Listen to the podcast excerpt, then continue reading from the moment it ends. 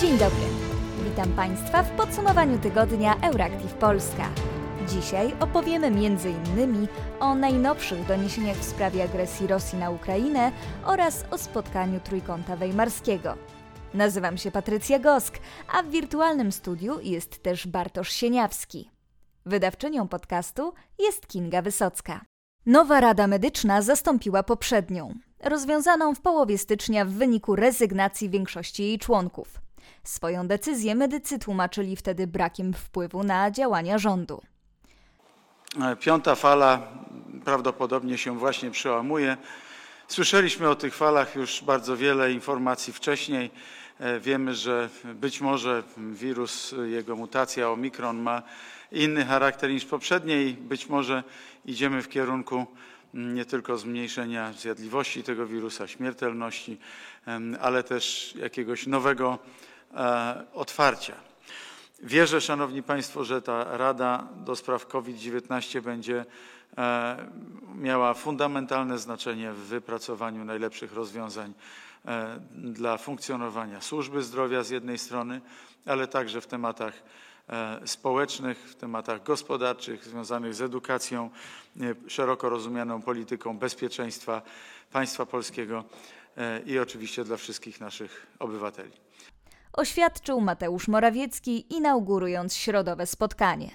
Uzasadniając zaś rozszerzenie formuły nowej rady, premier zwrócił uwagę, że konsekwencje pandemii, choć są w dużym stopniu związane z medycyną, to mają również ogromny wpływ na edukację, funkcjonowanie gospodarki, sprawy społeczne oraz na ludzką psychikę. Rozszerzenie kompetencyjne Rady do spraw COVID-19 szef rządu tłumaczył również koniecznością pojednania dwóch wartości. Według niego problemem jest bowiem fakt, że w konflikcie pozostają z jednej strony racje medyczne, racje służby zdrowia, które mają swój wspólny mianownik pod nazwą prawda, a z drugiej oczekiwania, które mają wspólny mianownik pod nazwą wolność. Ludzie uważają, że mogą robić to, co uważają za właściwe choć przecież wiemy, że w życiu społecznym są różne ograniczenia. Wyjaśnił Morawiecki. Rzecznik Komisji Europejskiej Palasz Ujwari przekazał dziś, że Komisja przystąpi do potrącenia płatności należnych Polsce z budżetu Unii Europejskiej z tytułu kar nałożonych przez Trybunał Sprawiedliwości Unii Europejskiej w sprawie kopalni węgla brunatnego Turów. Stosowny list został już skierowany do polskich władz. Komisja poinformowała Polskę, że przystąpi do potrącenia płatności z tytułu kar należnych w sprawie C121 przez 21 Czechy przeciwko Polsce w sprawie kopalni węgla brunatnego Turów. Potrącenie dotyczy kar obejmujące okres od 20 września 2021 roku do 19 października 2021 roku. Komisja przystąpi do kompensacji po 10 dniach roboczych od tego powiadomienia poinformował rzecznik.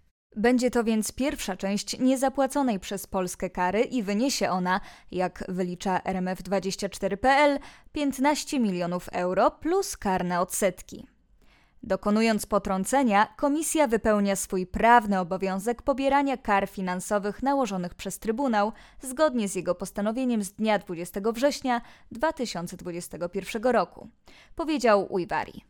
Dodał, że w tym zakresie komisja postępuje zgodnie z zasadami określonymi w rozporządzeniu finansowym w przypadku braku płatności przez państwo członkowskie. W czasie pandemii wzrosło zadowolenie z Unii Europejskiej. Najnowsze wyniki badania Eurobarometru wskazują, że wśród obywateli Unii Europejskiej wzrosło zaufanie do poszczególnych organów wspólnoty, zwłaszcza do Parlamentu Europejskiego. Badanie, przeprowadzone na koniec 2021 roku, objęło swoim zasięgiem wszystkie 27 państw członkowskich Unii Europejskiej. Liczba ankietowanych osób z poszczególnego kraju była zależna od jego populacji. W sondażu 70% pytanych opowiedziało się za Unią Europejską, z czego najwięcej Polaków 82%. To o 5 punktów procentowych więcej niż wiosną 2021 roku. Francja odnotowała najniższy odsetek zwolenników Unii Europejskiej 56%. Średnio 72% obywateli uważa, że ich kraj korzysta na członkostwie w Unii Europejskiej. Zakres ten wynosi od 95% w Irlandii do 54% w Austrii. W sąsiednich Niemczech udział ten wynosi 73%. We Włoszech odnotowano wielki wzrost liczby zwolenników Unii o 11 punktów procentowych do poziomu 63%. Badanie wykazało także wzrost zaufania do organów unijnych w czasie pandemii. 58% obywateli Unii Europejskiej chciałoby zwiększenia kompetencji oraz roli Parlamentu Europejskiego w przyszłości. Poziom pozytywnie oceniających Parlament Europejski Europejczyków wzrósł z 24% w 2015 roku do 36% obecnie. 45% badanych ocenia tę izbę neutralnie, a jedynie 17% negatywnie. 62% respondentów uważa członkostwo ich kraju w Unii Europejskiej za dobrą rzecz, a przeciwnego zdania jest zaledwie 9% badanych.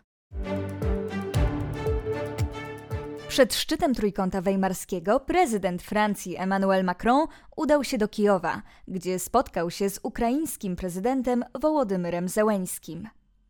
Putin powiedział mi, że nie doprowadzi do żadnej eskalacji na Ukrainie. Zapewnił Macron Zełeńskiego. Zastrzegł, że choć udało się znaleźć w kilku kwestiach dotyczących kryzysu wokół Ukrainy punkty zbieżne z Rosją, to jednak różnice w podejściu nadal się utrzymują. Następne dni będą decydujące i będą wymagały intensywnych dyskusji, które będziemy wspólnie prowadzić, podkreślił prezydent Francji. Zwrócił także uwagę, że zarówno Władimir Putin, jak i Wołodymyr Zełeński deklarują zamiar realizacji porozumień mińskich, co uważają za drogę do bezpieczeństwa w regionie oraz pokoju między ich krajami. Porozumienie mińskie jest najlepszym sposobem na ochronę integralności terytorialnej Ukrainy, stwierdził Macron. Wołodymyr Załański podziękował Francji za wspieranie Ukrainy oraz osobiście Emmanuelowi Macronowi za jego dyplomatyczne wysiłki na rzecz tego kraju. Oświadczył jednak, że oczekuje od Putina konkretnych kroków, przez które ten udowodni, że naprawdę zależy mu na deeskalacji konfliktu. Otwartość jest zawsze świetna, jeśli jest szczera. Jeśli nie jest to jedynie gra, ale poważna otwartość. Nie żart, a zrozumienie, że mamy do czynienia z niebezpieczeństwem. Zauważył. Nie ufam samym słowom. Wierzę, że każdy polityk może zachowywać się przejrzyście i podejmować konkretne kroki, powiedział ukraiński prezydent.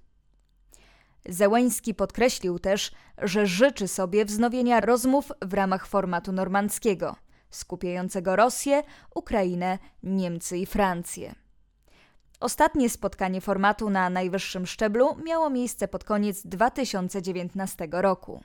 Oczekujemy, że w najbliższym czasie, zgodnie z ustaleniami ze szczytu w Paryżu w grudniu 2019 roku, uda nam się doprowadzić do kolejnych rozmów przywódców normandzkiej czwórki podkreślił, cytowany przez biuro prezydenta.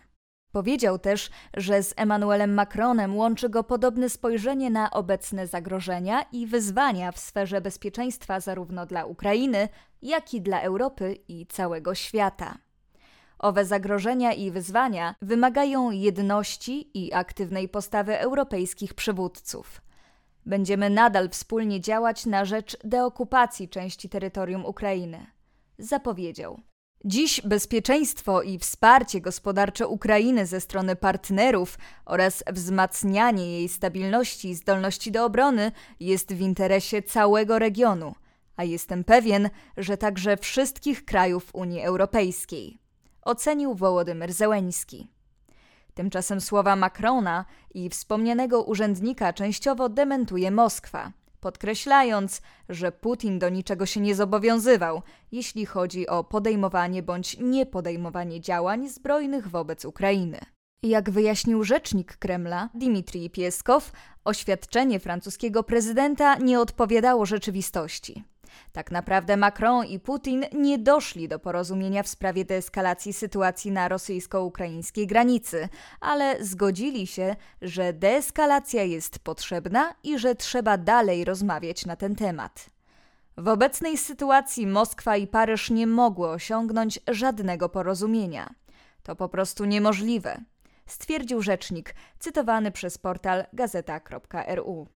Pieskow zapewnił jednocześnie, że siły biorące udział w ćwiczeniach na Białorusi powrócą po ich zakończeniu do swoich baz w Rosji. Nie podał jednak żadnych dat. Zwrócił przy tym uwagę, że nikt nie twierdził, że oddziały te mają pozostać na Białorusi.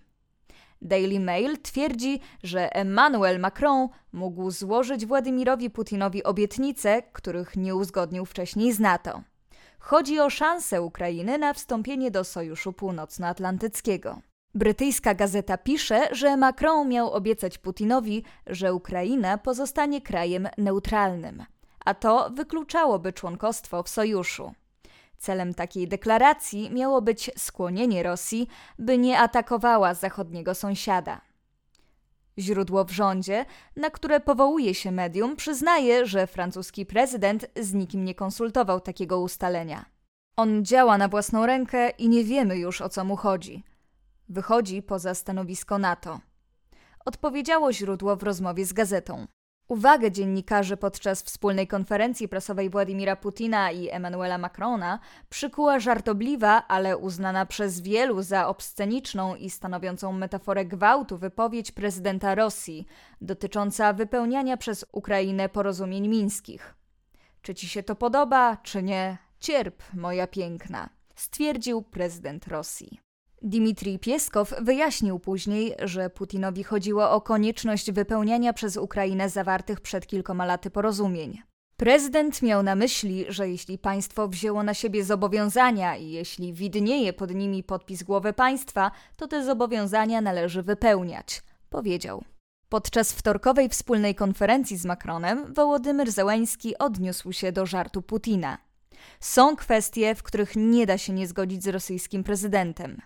Ukraina rzeczywiście jest piękna. Natomiast z tym moja, to wydaje mi się, że jest to już przesada. Skomentował. Cierp moja piękna. No cóż, myślę, że Ukraina jest bardzo cierpliwa, bo jest mądra. Myślę, że to ważne nie tylko dla Ukrainy, ale dla całej Europy. Bronimy naszego kraju. Znajdujemy się na własnym terytorium, Nasza cierpliwość wpływa na prowokacje, ponieważ nie odpowiadamy na prowokacje, a postępujemy honorowo. Dlatego cierpliwość oznacza mądrość, podsumował Zełęński. 8 lutego w Berlinie miejsce miało spotkanie przywódców Trójkąta Weimarskiego, prezydenta Andrzeja Dudy z prezydentem Francji Emmanuelem Macronem oraz kanclerzem Niemiec Olafem Scholzem. Głównym tematem rozmów między liderami państw była napięta sytuacja na Ukrainie. Spotkanie było nie tylko okazją do omówienia eskalacji konfliktu na wschodzie Europy, ale także do odnowienia zakurzonego już nieco układu sił.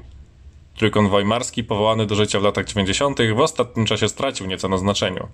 Polskę, Niemcy i Francję poróżniły w ostatnich latach takie kwestie jak sprawa praworządności w Polsce czy rozbieżne opinie Francji i Niemiec w temacie energetyki jądrowej wpisanej do unijnej taksonomii.